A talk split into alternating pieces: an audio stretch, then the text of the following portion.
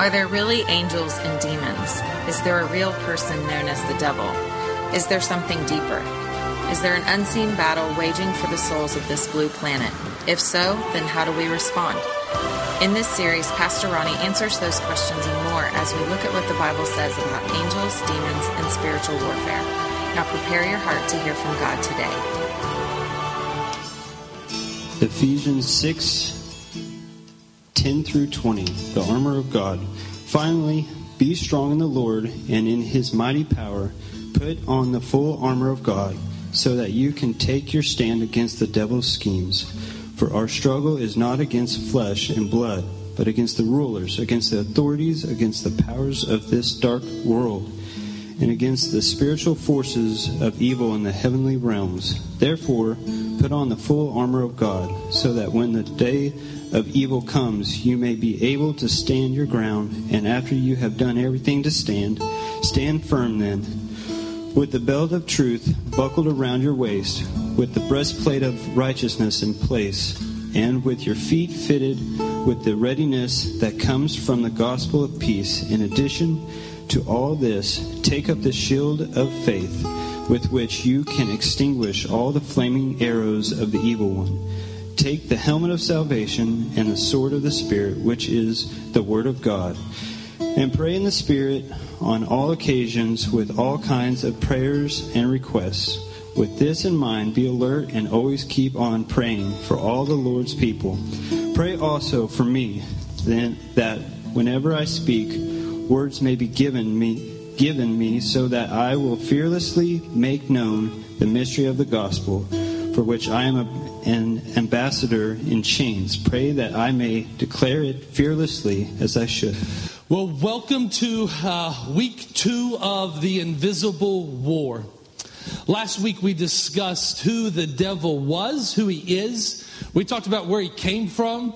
He's not Jesus' brother. He's not co equal with Jesus with the same power. He doesn't have the same authority. He is not omniscient, omnipresent. He is the prince of this world. He was a created being, as we learned last week. And if you weren't here, you didn't listen to, you need to check out the podcast from last week. Ezekiel 28 tells us exactly who he was. And so today we've worshiped together, and thank you so much for being here today. We've got to make much of the name of Jesus. But the rest of our service is devoted to unpacking this book. We are people of this book and this book alone.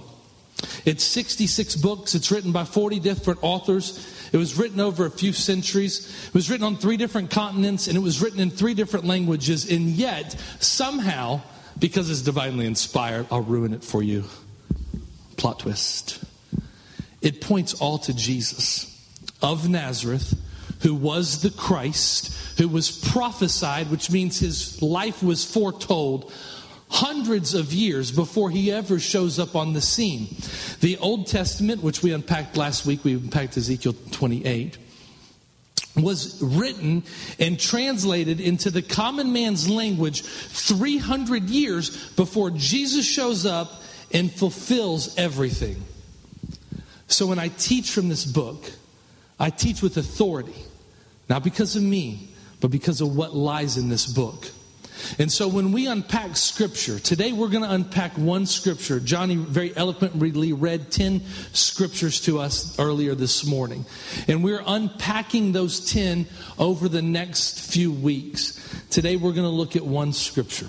And we're going to unpack one scripture together, but how we unpack scripture at Audacity is using other scripture in this book. So turn your Bibles with me to Genesis chapter 3. And why don't you stand to your feet in honor of reading God's Word? We're going to unpack, I'm just going to read 10 verses. I hope you have your Bible with you. If you don't, um, bring it next week. Genesis chapter 1, uh, chapter 3. I lied to you. Man, I'm starting off bad, Ronnie. You're lying to people in church. Genesis chapter 3. I'm going to begin reading in verse 1. Now the serpent was more crafty than any other beast of the field the Lord God had made. And he said to the woman, Did God actually say? If you have a pen, you should underline that in your Bible. You shall not eat of any tree in the garden. And the woman said to the serpent, We may eat any of the fruit of the trees in the garden, but God said, You shall not eat of the tree of the fruit that's in the midst of the garden, neither shall you touch it lest you die. But the serpent said to the woman, You will not surely die, for God knows that when you eat of it, your eyes will be opened, and you will be like God, knowing good and evil. So when the woman saw that the tree was good for food, and that it was a delight to the eye, and that the tree was to be desired to make one wise, she took of its fruit and ate, and also gave some to her husband who was with her. He was standing there. He was with her. He was with her. Eve gets all the blame. Adam deserves all the blame. And he ate. Then the eyes of both of them were opened, and they knew that they were naked. Can be good. This just happens to be in one of the circumstances where it's not. And they sewed fig leaves together and made for themselves loincloths. Verse 8 And they heard the sound of the Lord God walking in the garden in the cool of the day. And the man and his wife hid themselves from the presence of the Lord among the trees of the garden. And we, like our first parents, are still hiding from God. Verse 9 But the Lord God called to the man and said, Where are you? And he said, I heard the sound of you in the garden, and I was afraid because I was naked and I hid myself. Verse 11, he said, Who told you you were naked? Father, we love you. We thank you for your word. We thank you for your son, Jesus, who came to this earth and as a perfect man and he laid down his life so that we could be seen as righteous in your eyes if we accept your salvation that's only offered through the blood of your son. Father, I pray that you would move today. I pray that your Holy Spirit would have his way with our hearts. That the word that's going to be spoken today would fall on good soil. Father, I thank you for the anointing that's on my life. I pray that I would preach boldly the gospel of Jesus Christ. And it's in his name I ask all these things. Amen, amen, and amen. You can be seated. I was in the fifth grade. The fifth grade. And uh, I was, uh, for some, we lived a few blocks from the school, and I was coming home late from school. I would really like to think that it was because I was playing basketball or kickball, but more than likely it was detention. Um, well, none of y'all have been in detention. Detention was my favorite after school program. Some of you guys rushed home to watch LeVar Burton's Reading Rainbow. Uh, I just hung out in whatever school I was at for another whole period because uh, I like to study. I was studious and I was just trying to get extra class time. Okay, so that's a lie. I was probably in detention and I'm coming home. And we we live a few blocks from this school, and, and I'm looking down the street and I can see a bigger kid beating up on a littler kid. And then I noticed that the little kid had like bleach blonde hair. Now, in our hood, there was only three bleach blonde headed kids me, my sister, and my little brother. When I realized that my brother is getting it handed to him, I just start running. I've never been in a fight in my life, but I saw my brother in trouble. Now, my brother tells this story so much cooler than I do. It's very like WWE, you know. Uh, but let's just say I took this kid. Once I got down there, I realized he was older than I was, and he was in the sixth grade and one of the cool kids at school. And I just let him meet our neighbor's uh, garage door over and over again. We were doing a durability test. Um, and I was just showing him that he shouldn't beat up my little brother. Gang, I didn't go looking for the fight. The fight came to me that day. I'm, I'm really not naturally, I'm a fighter, I'm a lover. Ask Ashley. Um, y'all have 10 kids, right? Is that right? Um, and I, um, um, if you would like to fight later, let me just tell you my strength in case you want to just go ahead and put this in, in, as a side note. I can take a whooping. You will get tired. That's a promise. And then that's when I'll finish you off. That's all I got going for me. No tactics, I was 19 years old and we were hanging out. I was in a, a place I shouldn't be. And uh, me and a group of buddies decided that we would start a fight. And uh, we got in a fight. And uh, we we found out through their smack talking that they wrestled for Oklahoma State. I've never been scared of a wrestler my whole life. And because uh, when we get on the ground, I'm not going to play fair. And uh, I'm sure those guys still tell the story about the kids in high school that beat them up. Uh, it was a lot of fun. I tell you that to say um, most of them were losses. Most of the time I got into a tuffle, it really got my butt handed to me. In this one instance, I didn't, but this one instance was my first fight. In this one instance, I didn't go looking for a fight. The fight came to me, and I dare say, men, the fight's already came to you. And you can choose to ignore the fight that's at your front door, or you can do something about it. I said it last week, and it was so good, I'm going to say it again. Do not think for a second that if you don't fight, you won't have to. It's foolishness. It's foolishness. In the art of war, there's a quote. I'm going to start with that. You're like, is that in the Bible? No, it's a separate book. So it is said that if you know your enemy and you know yourself, you can win a hundred battles without a single loss. If you know yourself, but you know not your opponent, you may win or you may lose. If you know neither yourself nor your enemy, you will always endanger yourself. I'm going to teach you about your enemy today. I taught you who he was last week. This week, I'm going to tell you he has three tactics. We're going to look at the tactics of the devil, and then we're going to look at how we overcome those tactics.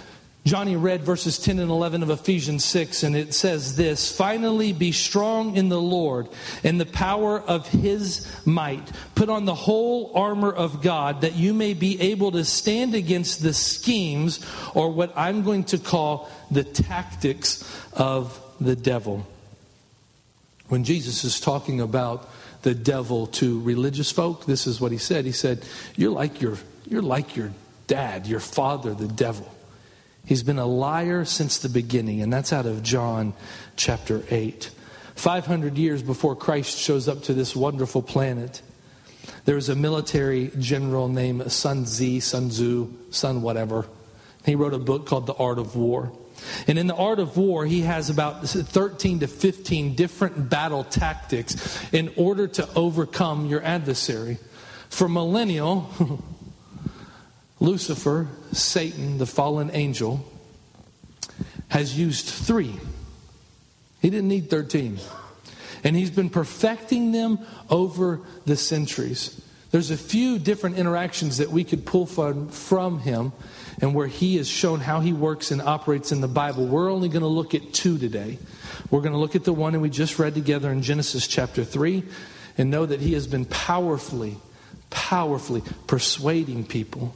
If I could tell you how the devil has tried to distract, dilute, water down, and distract us from giving you this series, bringing this series to the church, the list is long. And quite frankly, it's been painful. But I know how important it is. I know how important it is for you to listen to this over and over again. But God's faithfulness has been such an encouragement to our family. And God's pulled off some of the biggest miracles over the last week that we didn't even see coming. He's just been so faithful, even in the midst of everything else that's been going on. The Art of War also says this, and it should be on the screen behind you. Fine, behind me, not behind you, that would be awkward. People should not be unfamiliar with strategy. Those who understand it will survive, and those who don't understand it will perish. So, if you want to know how to overcome the adversary's tactics, I'm about to show you. There is three. In 2 Corinthians chapter 11, Paul calls the adversary an angel of light. Says he transforms himself into an angel of light. I wish I could give you throughout history accounts where the adversary, the devil, has transformed himself into an angel of light to give people false messages, false hope. I studied this and it is crazy.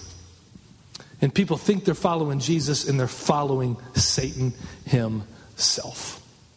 Scares a lot of things out of me. I've read quite a bit about how people say that the devil is an archaic thought.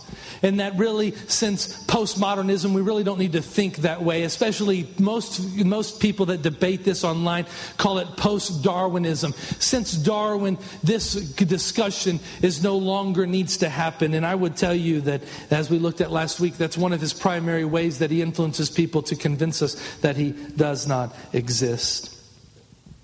Do you know that's only really a perception in the Western world? Christianity is growing at record amounts all across everywhere but the Western world. It's crazy. It's the most diverse religion in the world. And it is still growing. I want to give you three tactics. Everybody say three tactics. It was really weak. I hope you do better on point number two, or I'll just leave.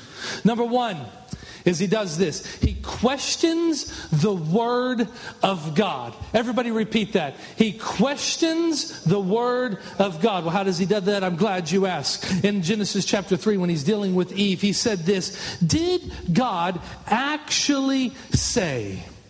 And he's still doing that to you, and he's still doing that to me today. Can you really believe that? Are you really a son? Are you really a daughter of God? Do you is faith really what you need? He gets us to question the word of God, and people start questioning the authorship. They start questioning whether or not the word of God is true. They start questioning whether or not it is applicable 2,000 years later. And people all over are questioning the Word of God. But I want you to also see something else because of the church, and I'm going to preach against us just for a minute.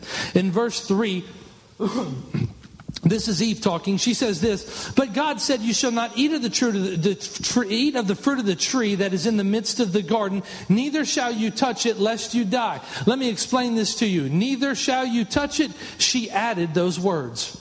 That's not what God said. That's what the church has done a lot. Is we've gotten in the way of the Holy Spirit moving by adding to the Word of God. We've started to say stuff that the Bible doesn't say. Let me give you one example. People say you should not drink.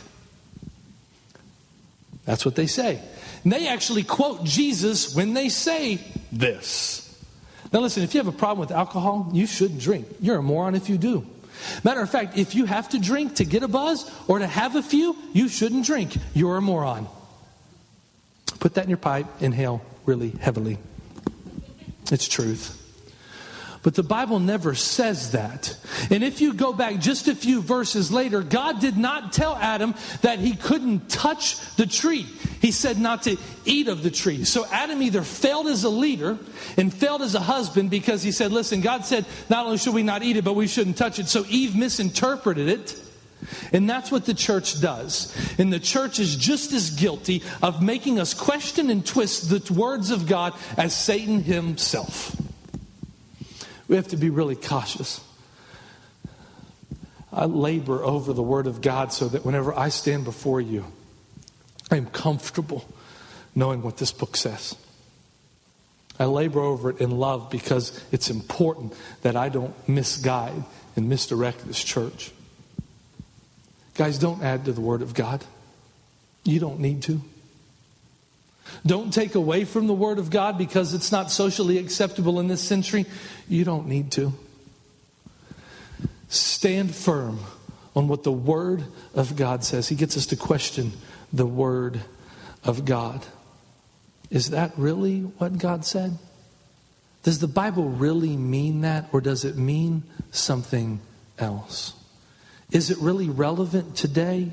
It's an archaic, old book. We slowly begin to question and add to the Word of God. Number two, how the adversary operates is he challenges the will of God. Everybody say, challenges the will of God. Challenges the will of God. Man, that speaks right to my heart. That's pride, messing with your head. That's what it does. And this is how he does it in Genesis chapter 3, verses 4 and 5. But the serpent said to the woman, You will not surely die. For God knows that when you eat of it, your eyes will be open, and you will be like God, knowing good and evil. Man, the adversary is good here. Man, I got to give him some props. He gives you power, authority, influence. It speaks so closely and so clearly to our hearts, this desire to be in control. It speaks right directly to our ego. There are three great idols that he always puts out in front of us, and they are sex, money, and power. We distort sex. We say it's, well, we do it, we can do whatever we want to do.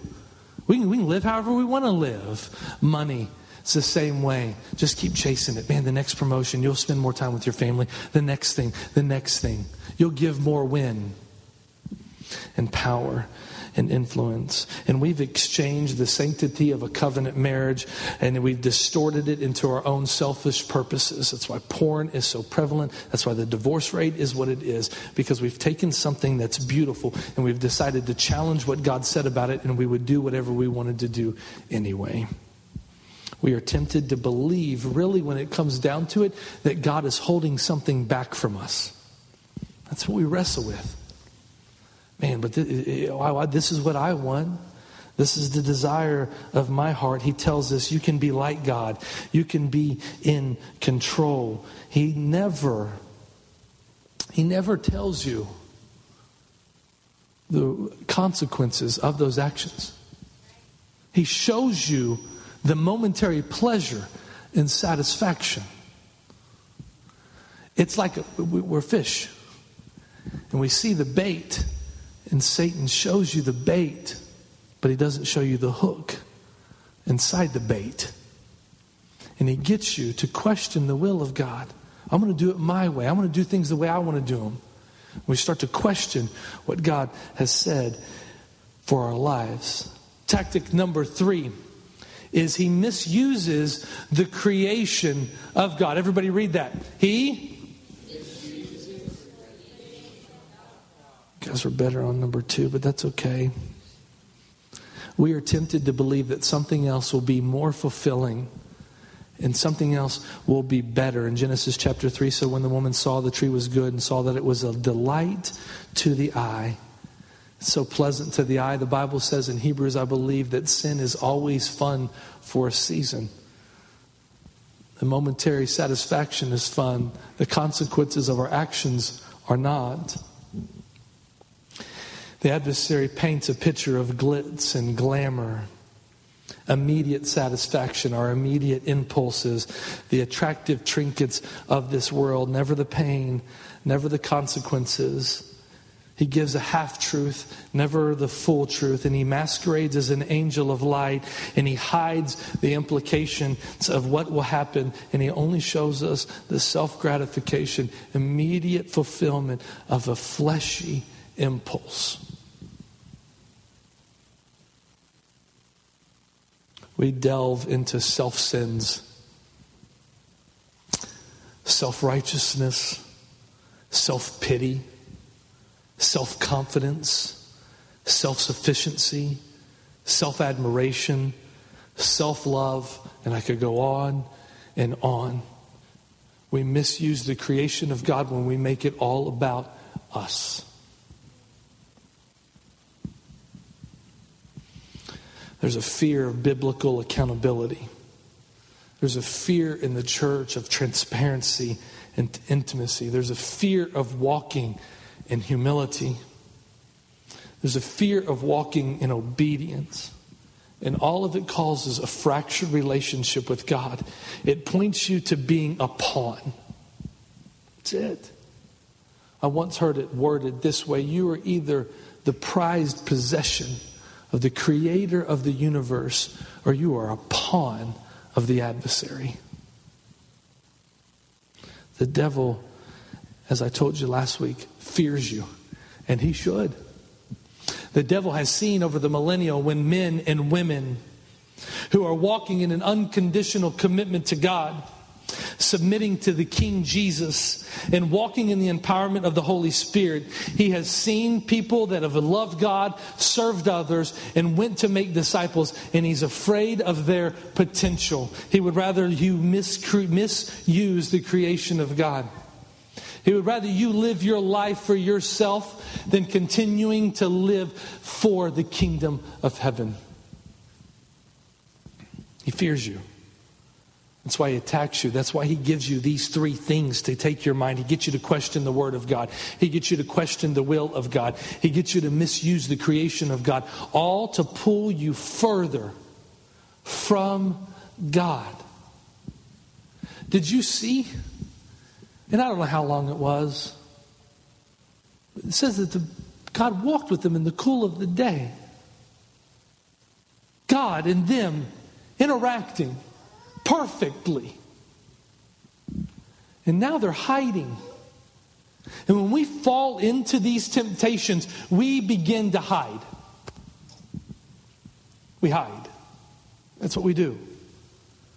Instead of being close to God, we question His Word. Instead of being close to God, we question what He allows in our life. Instead of being close to God, we twist, we train, we, we mess with, and we misuse His creation for our own purposes and for our own selfish nature. How do we overcome the tactics of the enemy? Now, millennial later, Jesus shows up on the scene. We looked in the first book of the Bible book of Genesis. So we're going to look in the first book of the New Testament, and we're going to look at what Jesus does in Matthew chapter 4. Then Jesus was led by the Spirit. Everybody say, led by the Spirit.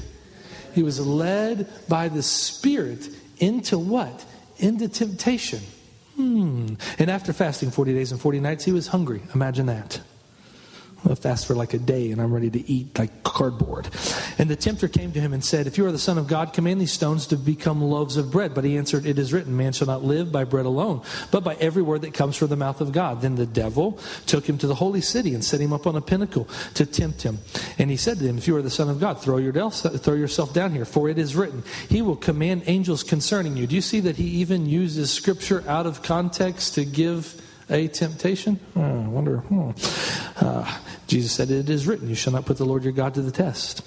And again, the devil took him to a very high mountain and showed him all the kingdoms of the world and their glory. And he said to them, All these things I will give to you if you will fall down and worship me. Then Jesus said to him, Begone, get out of here, Satan, for it is written, You shall worship the Lord your God, and him alone who you shall serve. Then the devil left him, and behold, angels came and were ministering to him. Let me just explain this to you. Jesus' approach to this temptation isn't like some special magic trick because, oh, well, you know, Jesus was the Son of God, so it was really easy for him. What Jesus is doing is he's modeling how our first parents, Adam and Eve, should have overcome temptation. So Jesus gives us the pattern that you and I need to apply to our lives for the exact same three temptations. The adversary's tactics are the same, with the exception of the book of Job. And I don't have time to unpack that today. We kind of get a peek behind the curtain in the first chapter of Job. But the, uh, the interactions that we're looking at is the book of Genesis, chapter 1, 3, and then Matthew, chapter 1. And we see the same three tactics, but then we see the perfect Son of God, Jesus the Messiah. We see him overcoming the exact same tactics of the adversary. And I'm going to show you how. Number one, he questioned the Word of God. He spoke right to the yearning of the flesh. He says this turn these stones to bread. Not a big deal. Jesus, right? He, he, he, could have, he could have done that. And Jesus' response, man shall not live by bread alone, but by every word that comes from the mouth of what did he do? He quoted scripture. It is written. Say that with me. It is written. The second thing, he challenges the will of God. He comes to Jesus, he speaks right to the pride of his heart, and he says this throw yourself down. You know, you got this. You're the Messiah. No big deal. Jump. Jesus says, You shall not put the Lord your God to the test. I believe if Jesus would have jumped off that pinnacle, angels would have rescued him. But he wasn't putting God to the test. He was only living in perfect obedience to the will of God. The same temptation, Jesus responds to it with, It is written. Everybody say it with me. It is written. And the third, same thing. He comes to Jesus and he says he's going to misuse the creation of God. He appeals to the lust of the eyes of Jesus and he says this Fall down and worship me, and I will give you the world. Well, that's weird. Do you mean that Satan is the ruler of this world? Yes, the Bible calls him the prince of the air. The Bible, and we talked about this last week, we know who he is. We also know that an, another angel, not Jesus, because Jesus is still at the right hand of the throne of God, actually grabs the adversary and throws him into, um, he restrains him for a thousand years. He, Jesus doesn't even need to go and do the dirty work because he's not on the same level with him. And Jesus knows that even though the temptation is real, he's not going to give in to the lust of his eyes, the lust of power, the lust of self. He says, It is written. So, in closing, I didn't give myself a lot of time, but that's going to force me to be concise, so you're welcome. The next two weeks, we're going to unpack the spiritual armor. That's where we're going to land for the next two weeks. And we're just going to unpack it and delve in exactly what God wants us to learn and how we are to apply this to our lives. There's two tactics that I see here that Jesus used, and I'm just going to share these two with you. Yes, he used it is written, and we'll get to that secondly. But the first tactic I really want to believe that Jesus used here is he knew his identity. The way that you are going to overcome temptation, the way that you're going to overcome the self sins is to know your identity. In the art of war, it says this if you know the enemy and you know yourself, you need not fear the results of a hundred battles. And if you know who you are in Christ, and you don't have to worry about what you face. Last night it's three o'clock in the morning, and I'm, I don't want to wake my wife up to have her take me to the minor emergency room. That's what I started saying over myself. I said, God, you've called me to this. I, I, I don't know what is going on. I'm trying to fight and live well. I haven't slept. And I kept saying, I'm a child of God. I'm a co heir with Christ. So even if I have a brain aneurysm, and I was trying to remember last night with this headache how much insurance money I had. I'm not even making this up. I really thought I was going to die. And all I could do is pray. Say, God, you're not going to let me walk through anything that doesn't make me more like your son Jesus. So if this is making me more like Jesus, bring it on. Roll the dice, punk. If you know who you are, you know who the adversary is? You need not fear the results of a hundred battles. Jesus knew who he was. Remember, we, we read, he was led by the Spirit. And you, my friend, the same power that raised Christ from the dead. The reason that Jesus isn't here, which would be so much cooler, I get it, is so that the Holy Spirit could be. That's why he's not here. And he's entrusting you and I will know who our identity is and allow ourselves to be led by the Spirit of God. In Ephesians chapter 3, it says this For this reason I bow my knees before the Father, from whom every family in heaven and on earth is named, that according to the riches of the glory he may grant you to be strengthened with power through his Spirit in your inner being, so that Christ may dwell in your hearts through faith, that you, being rooted and grounded in love, may have strength to comprehend with all the saints that which is the breadth and the length and the height and the depth, and to know the love of Christ surpasses knowledge, that you may be filled with all the fullness of God. Whether the temptation is to question the Word of God, whether the temptation that you're walking through is to question the will of God, or whether the temptation is to misuse the beautiful and magnificent creation of God if you know who you are and you know that the knowledge of Christ in your heart surpasses anything else that you can see, you can walk confidently in the identity that you are a son and you are a daughter of the creator of the universe. Would you hold your head high? Would you invite into your life whatever may make you more like Jesus? Will you not lose faith when it doesn't go the way you thought it would? Or the way you think it should? Will you know you who you are? Will you sing, I am a child of God? I'm not going to be afraid of anything. Will you get that on the inside of you?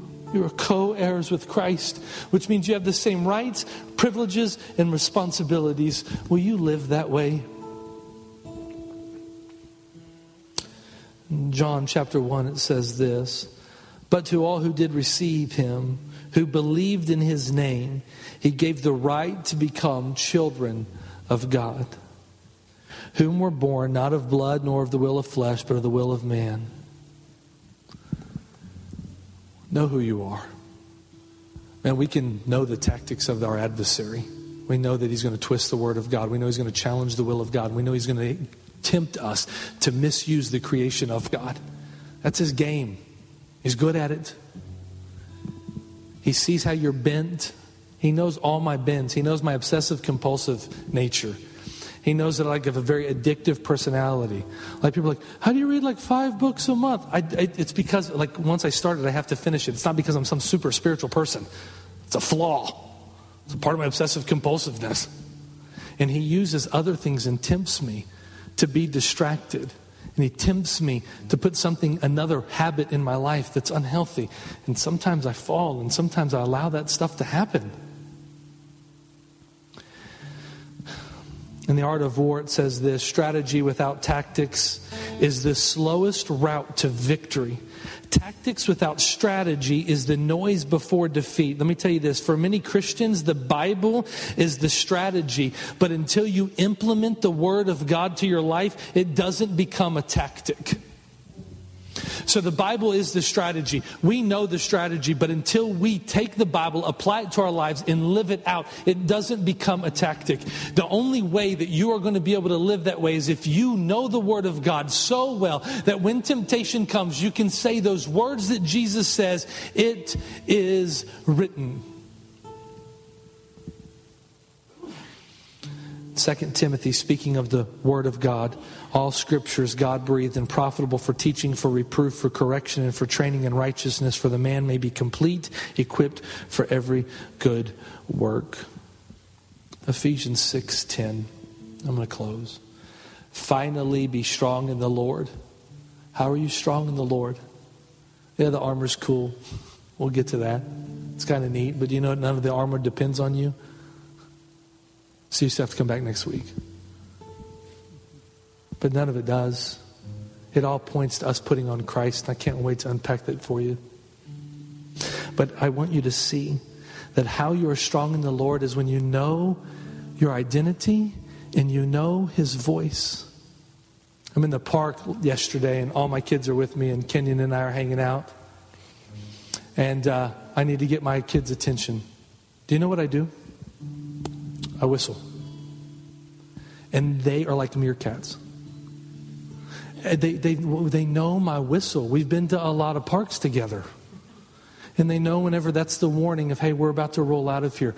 The only reason they know my whistle is because they spend time with me. The only way you'll know the voice of God so that you can say it is written is whenever you spend time with Him. Be strong in the Lord. Strong in the power of His might. It ain't your might. There's a lot of times we, especially men, we're so chauvinistic, it's disgusting.